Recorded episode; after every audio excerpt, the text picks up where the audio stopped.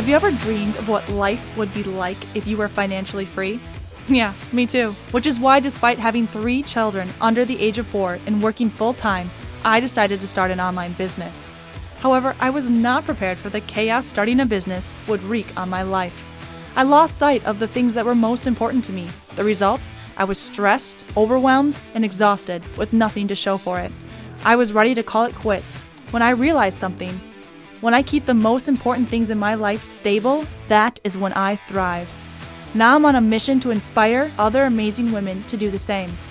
But the real question is how do we do it? Join me on my journey as I build my financially freeing business using today's top marketing strategies while keeping stability in my home, family, and mind. My name is Johanna Buss, and this is the Stable Mama Podcast. Hello and welcome back to another amazing episode of the Stable Mama podcast. Today, I am so excited to have back with us Kelly Hutchinson. She is just an incredible woman. I have learned so much from her in just the short time that I've known her. So I am very excited to hear what she has to say. If you didn't get a chance to go back and listen to our mini episode, I would definitely take a little break, go back, listen to it. It's just a short little segment, but I promise you, it is just packed with some amazing, just wow moments that really changed how I approached things. And I can't wait to see what she has in store for us today because I just know it's going to be amazing. Welcome, Kelly. Thank you so much for joining us. I am so excited hey, to have you here. That was quite the intro. Thank you. Oh my goodness, you're so sweet. Yes, I love sharing all the things. Oh, and you have so many things to share. Honestly, I don't even know where to begin on how many things that you could help me with right now. I'm obsessed with helping, and the only difference is that I just read 150,000 books, I feel like a day. And so I just take all the knowledge, then I oh. apply it to my life, and I'm like, okay, that worked, that didn't work. And then I just share it because I just love paying it forward. That's just, there's nothing more rewarding than paying it forward to another mama. Oh, and we thank you so much. I just read a lot of books. So I'm just like you. Oh, no, I love that. And I honestly, I can't wait to hear what you have to say today. We kind of talked about it before we started recording this episode. She's going to talk about how to stop yelling at our children. Yes. I get this email 150 times a day, it feels like. I've been running the parenting boot camp now for almost seven years. And when they start, I say, What do you struggle with most as a parent? And that's the number one question I ask. And I have, probably have about four to 5,000 answers from that survey. And 99.9% say, Kelly, I can't stop yelling at my kids. I love them so immensely and so deeply, but they don't listen. So I feel like I have to yell. And then when I yell, they comply. And then it just makes this, this crazy vicious cycle. And I go to sleep and I sleep with so much mommy guilt. And then I wake up and I promise on a stack of Bibles I'm not going to do it again. And then I do it again. And it's like Groundhog's Day. And there must be something wrong with me or with my kids how do I stop yelling? So I always tell parents that if you have a very powerful why of how to stop yelling, then the how becomes super easy. And so I go over six ways to stop yelling at your kids. And I like parents to have a couple different whys because when their why is super strong, it's kind of like someone who's stepped on the scale or they saw their picture in a wedding picture and they're like, I am not going to weigh this anymore. Like, I am done feeling tired. I am sick and tired of feeling sick and tired. So when you have that moment, then all of a sudden, when you have that powerful why of how to stop yelling, then the how becomes super easy. And the way that we treat our kids now when they're little is acting as a blueprint for how they're going to be expected to be treated later on in life. So if I'm yelling and screaming and name calling my children or one of the above or spanking, whatever it is, then they're going to go into their young adult and adult relationships and they're going to think that that is normal and that feels familiar. Even though it doesn't feel good, it's still going to feel familiar. So I want yelling and name calling and any type of swatting completely off the table. So then when they do come into their young adult relationships, and if that is on the table, they will exit stage left from that relationship immediately. So that's a very powerful why for a lot of my moms is that the way that they're treated when they're younger is how they're going to be expected to be treated when they're older. Another reason I talk about is that these children do not belong to us. So when you can see your child is coming through you and not from you, then you're not so attached and so enmeshed as their behavior meaning something about us. Because when I was a teacher and a counselor, I always felt like I was really calm in different kids' storms.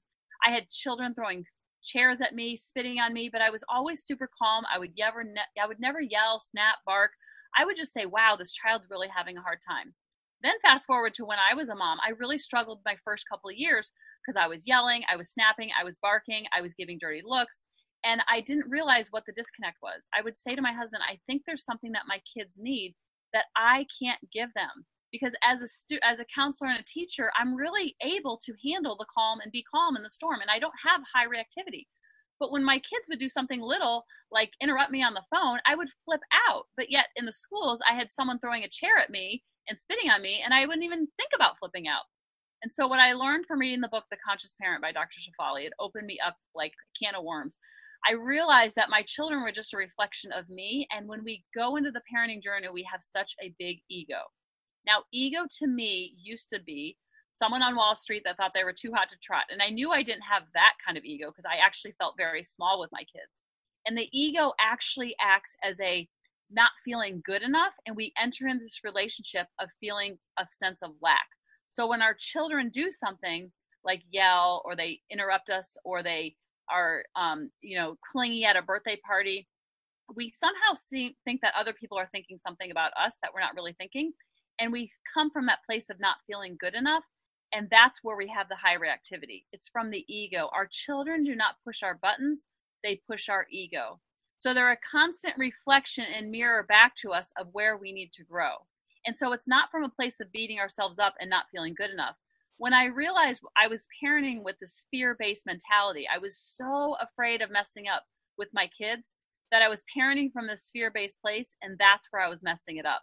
So I would go into all my interactions with them with this clenched fist, walking on eggshells, very nervous that I was going to mess it up. And so then when they would do something little, like not share their toys, I would flip out and think big things in my unconscious brain, like, I'm raising a child who's going to be a mean girl. I'm raising a child who's not going to be well adjusted. I remember my daughter, she was on the playground following her teacher around, just crying, I want my mommy, I want my mommy. It was like 10:30 in the morning. I'm like, I literally had the unconscious thought of she's never going to go to prom. She's like three years old and I'm worried about her going to prom.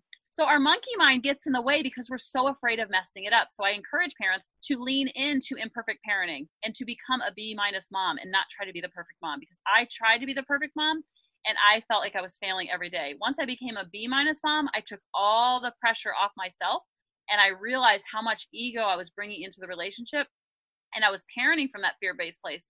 And now I tell my kids all the time, I'm just a B minus mom doing my very best and I'm I know our connection is perfect, but my interactions with you are always going to be B minus. So then I have no pressure when I'm working with my kids and I accept the as is of every single moment. So that's another one of like literally seeing them as not belonging to me. For me, I see them as the children from God and I'm just babysitting them. So I tell my parents that's the way of detaching our ego. So if you were babysitting my kids, that's detachment. When I was in the schools, that's detachment. If I was babysitting your kids, that's detachment. Or an aunt or a niece or nephew. Or if we're a coach on a soccer team. I have one client, she's a coach of a um, cheerleading team. And so seeing her, her, her players as not belonging to them, she's like, I would never snap at the one that I'm coaching, but at my own child, I'm like, that's where you can see the ego because we think that our children are somehow a reflection of us and they're really not. They're just someone that we're babysitting and they're just a soul having a human experience, just like we are a soul having a human experience. So when we see them as our teacher, then we're not so combative and we're like, oh, what are you here to teach me? Another reason why I encourage parents not to yell is it completely breaks connection. And I always ask on Facebook, what would you do if you had, if you were at your child's school and you saw the child or you overheard the teacher yelling at your child, what would you do? And every single parent reflects back says, I would get them removed immediately. I would get the teacher involved. I would, um, I mean, the principal involved. I would get the superintendent. I would pull them out so fast. And I said, you need to have that same protective energy when you're working with your own kids. Because what happens is when we are yelling at our kids, we are breaking connection. And I always have them think back to a time I had a soccer coach that yelled at me all the time. And I was so discouraged and unmotivated and just felt like I had no zest for soccer anymore because he was yelling so much. And so I always try to reflect back and teach parents of like, when were you ever yelled at? Were you yelled at as a child? Did you have a boss? Did you have a coach? God forbid, a boyfriend or a girlfriend? Did you ever have someone that yelled at you? And how did that make you feel? And everybody says the same thing. I felt small. I felt not good enough. I felt like I could never measure up. I felt like, why even try? Because I'm never going to make them happy. And so I say, your children have that same type of impressionability where they're being yelled at. They don't think, oh, I'm doing something wrong. They think, oh, there's something wrong with me. mommy doesn't like me, mommy doesn't love me. And then their self esteem is like completely shattered. And then they just act out even more because behavior is always a language to us. What is this behavior teaching me and why does it bring up so much emotion?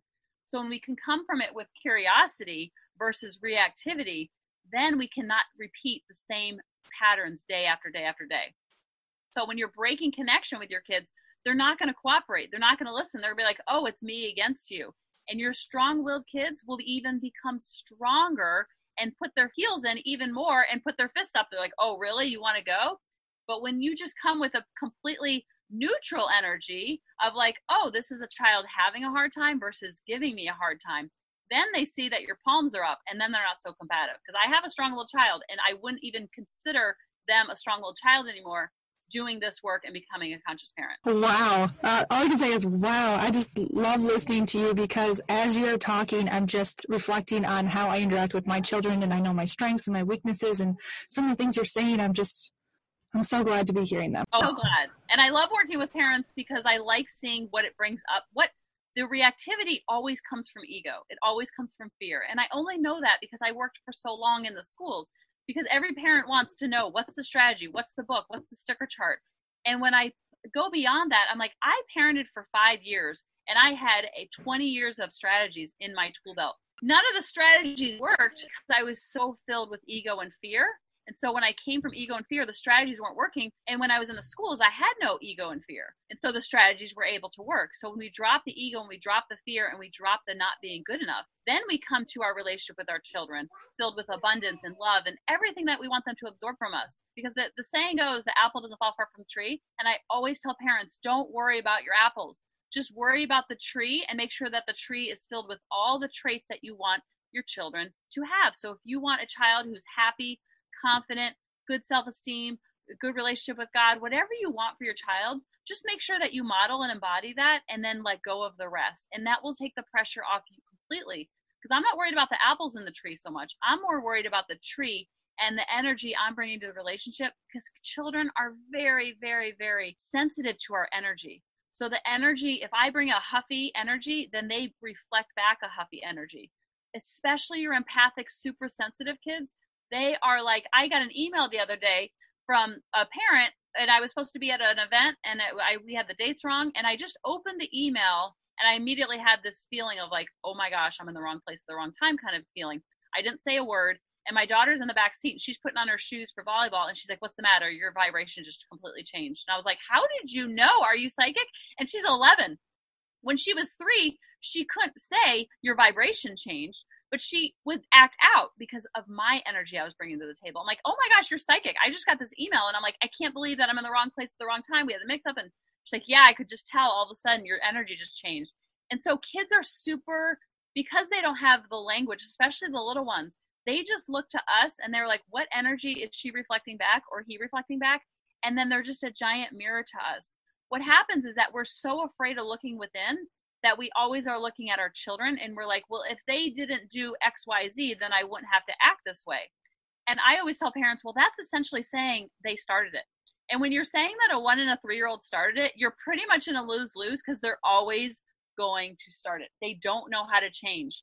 So when we change and we bring a different energy to the table, they change organically.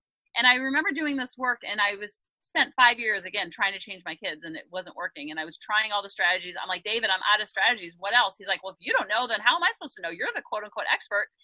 And then when I read the book, The Conscious Parent, I was like, Oh my gosh, if I'm the problem, then that means I'm the solution too. And that's when I completely took the focus off my kids and just focused on my side of the street. And that's where parenting became super empowering and not from a place of beating myself up because I beat myself up for five years and I promise you it doesn't work.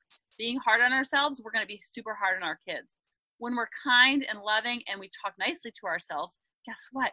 We talk nicely to our kids. It's unbelievable. So the way that we're talking to our kids is just a giant reflection of how we're talking to ourselves. So when we know that, then we're not so looking for external to change because we're giving all our emotional power to a one, three, five, seven year old and that is a lose lose because they don't know how to change. They're never going to come to us and say, you know what? I think we should work on a relationship and build more connection and stop all this yelling. They're just a giant mirror. And that's what's so cool about kids. Like when we got our puppy, our puppy, if we're running around and we're getting crazy, she gets or runs around and gets crazy. And then when we're calm and there's Christian music playing and there's candles and we're just all very calm, then she's very calm. She's two now, but when she was a puppy, I just saw the similarities of all the things. And when my trainer came over to help us, you know, figure out all these behaviors of our puppy, she was like, I'm not here to, your puppy's fine. I'm not here to train your puppy. I'm here to train you of how to interact with the puppy. So that's when parenting became super empowering because the way that I'm interacting with my kids, a lot of times parents come to me also with problems with sibling rivalry. And I said, if you're what they're doing is they don't know what to do when they're having a basic human emotion like frustration, stress, anger, sadness. They don't know what to do with these emotions. So the first line of defense is they're going to say, What does mom do when she's stressed out? What does mom do when she's tired? What does mom do when she's angry or sad? Or what does she do when someone cuts her off? What does she do when my brother makes her mad? That's what I'm going to do. It's literally monkey see, monkey do. So I realized once I started doing this work when I was working with my daughter, my son was in the other room and earshot away, and he would see me being calm and trying different strategies and finding win wins. And so he would pick that up unconsciously of like, okay, that's what I'm supposed to do when Lily makes me upset. Same thing works when I'm working with my son and he's doing something and he shouldn't be doing, or I'm trying to hold the space and he's having a messy moment, which I call it, when they're having a negative emotion, which they're going to have. That's part of the human experience. Then my daughter is in the other room or at your shadow even has nothing to do with this is the greatest way to to heal sibling rivalry because they will see strategies. Oh that's what mom does when grady's having a messy moment. Oh that's what mom does when lily's having a messy moment. That's what mom does when someone sends her a nasty email or when someone cuts her off or when my husband says something. Like that's what mom does. That's what i'm going to do. And that's where parenting gets super fun because you're not so focused on their side of the street. You're only focused on our side of the street. Wow this is pure gold. I'm not going to lie I, I don't even know what I think that's the problem. I don't where do you even start now? I mean, you're talking about so many wonderful things that I want to implement now. Yes. Where do I start? Oh, I love that question. So the greatest thing to start with is their tantrums. The tantrums are golden for what it brings up for you because when I went into my parenting journey, I really thought I mean, I have, I have a shirt on right now that says happy. I really thought my kids were going to be happy all the time because I'm a pretty happy person. Then I have kids and they weren't happy all the time. I was so annoyed by the fact that they weren't happy all the time because I, in my mind, thought if they're happy, then that means I'm a good mom. Well, when they weren't happy, what does that mean? That means I'm not a good mom. Then I started realizing that, like, oh, part of the human experience is that they feel stressed, that they feel sadness, that they feel disappointed, that they feel angry. Even though I don't understand why they're upset, that I gave them the wrong sippy cup color, or I gave them I peeled the banana wrong. That used to really bother my daughter. Uh, she wanted it peeled some days and not peeled the other day, and she would flip out. So what did I say?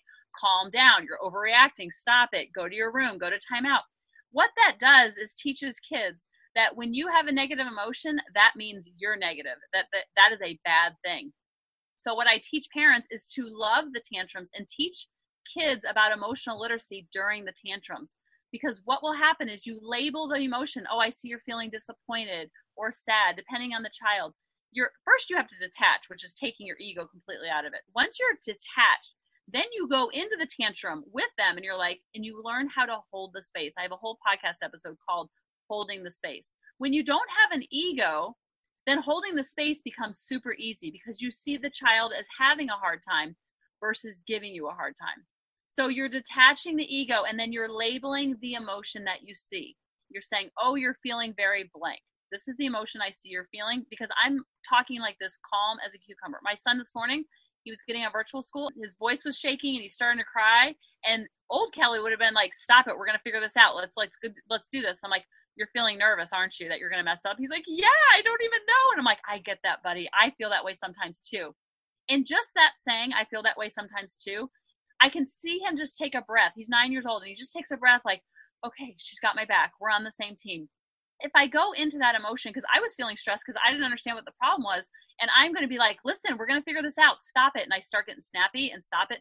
That's going to add fuel to the fire. So now I go into all the emotions. I love when my kids feel negative emotions. I know that sounds crazy, but during that time is when we build so much connection because when he's feeling scared or nervous about not doing the right thing when he's on the computer, I can relate with that. I feel that same way every day, just in a different context.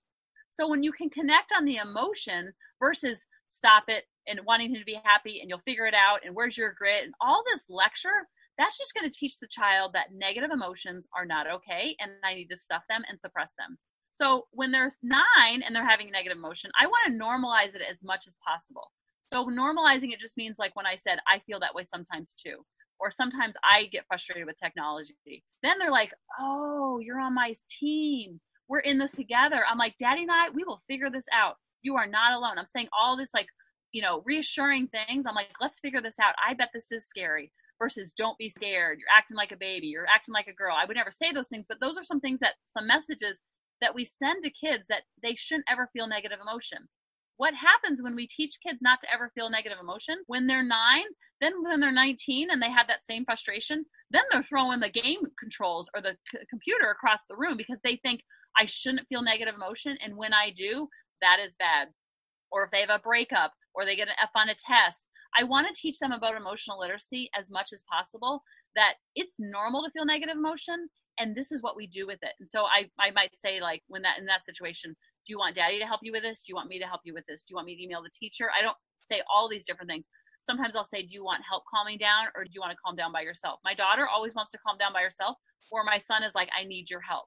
Then, when the storm is over, I always tell parents that when your kids are having a tantrum, I want you to pretend like you're talking to someone had too much to drink, where they're drunk and they're drunk on emotion. You have to actually sober them up with your calm energy and act as the diffuser. Whereas before I used to be the inflamer. If you're going to act like that, go to your room. Well, that doesn't do anything because next time he feels that emotion, he's just going to act out even more. And it's just like this adding fuel to the fire, fuel to the fire. So when you can like literally run into the tantrums and be like, I get you, boo, that is so connective. And when you have connection, you will have cooperation.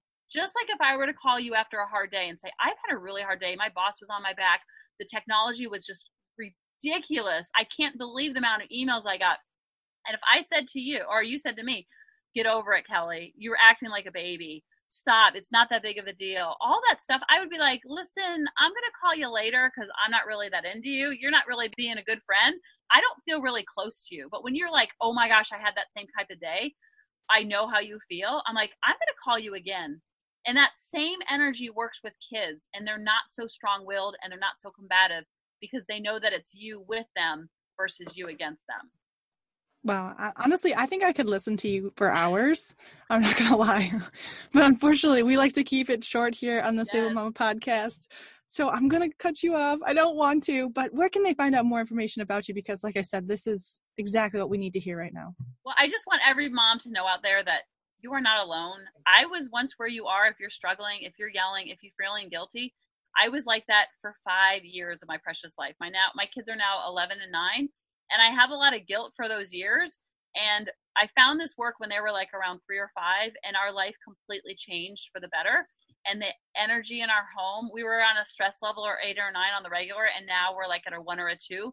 And we pop up to the eight or the nine, but we don't stay there very long and we don't push it away so much because what you resist will only persist. So now I love the messy moments. I love when they get upset and not love it like I want it to happen more, but I'm not adding fuel to the fire. I'm like, okay, this is where I can, can connect. It doesn't mean my ego, my ego shows up every single day. The only difference now is I allow the ego to come in with me. And sometimes I'll even say, like, what would conscious Kelly do? What would I do in this moment if I was conscious? Because our brain likes to loop and think old thoughts over and over and over. And so that's why it feels like Groundhog's Day. So for an adult to change is very hard. For a child to change, very simple. So that's why this work is super empowering and I read a lot of books and I just share it and I share it all in my podcast called Harmony in the Home. I talk about all the things. I talk about corona parenting, how to tame the tantrums, how to love the tantrums, and how to diffuse them. Because when you can learn how to diffuse them, you teach them about emotional literacy. So then when they do get upset, before they go from zero to 10 and they're throwing things or hitting things or spitting or yelling and screaming, before when they're like one or two they're like i'm feeling that emotion again and they are able to label it and like mom i'm feeling frustrated. I'm feeling hurt. I'm feeling and then they're able to label it and kind of like cut it off at the pass because they know that i'm not going to get mad that they're having a negative emotion. I'm like all right negative emotion let's do it. That's part of the human experience and i want to normalize it so then when they are grown and flown and they feel disappointed and frustrated and sad they have strategies. Just like when i was teaching reading i taught my kids with strategies. I'm like you can sound it out. You can chunk it you can look at context clues you can look the picture i taught them so many strategies so now my kids have strategies of what to do when they're feeling a negative emotion like journal taking deep breaths taking a break going get their stuffed animal you know screaming into a pillow not so much pushing it away but actually allowing it in So then I can teach them when they're two, five, nine, eleven. Then when they're grown and flown, they're going to be like, oh, I've done this before. I know what to do. And it's okay to feel a negative emotion. Like I said, I love this. You are an amazing person. I am so glad that you are doing this work because I think it is so important. And I'm just very glad that you decided to share with us today. So thank well, you thank so you for much. having me. I really appreciate it. Yeah, happy to have you. Um, and hopefully, maybe we'll have you back. yeah, I would love to. Awesome. Well, thank you again. I hope you ladies have an absolutely amazing day. And if you want more information on the amazing Kelly, I'm going to have it in the show notes so you can check it out. And you know me, I'm going to be following her. I already listened to her podcast. Like I said, she's amazing. So you guys have a great day and we'll talk to you later. Thank you for listening. If you liked today's episode, could you please take a minute to rate and review my show? It would mean the world to me. Also, let me know if you have any questions or if there's something in particular that you are struggling with so that we can cover it in future episodes. And don't forget to subscribe so you don't miss out. Remember, progress is being just 1% better today than you were yesterday. You got this, Mama. See you on the next episode.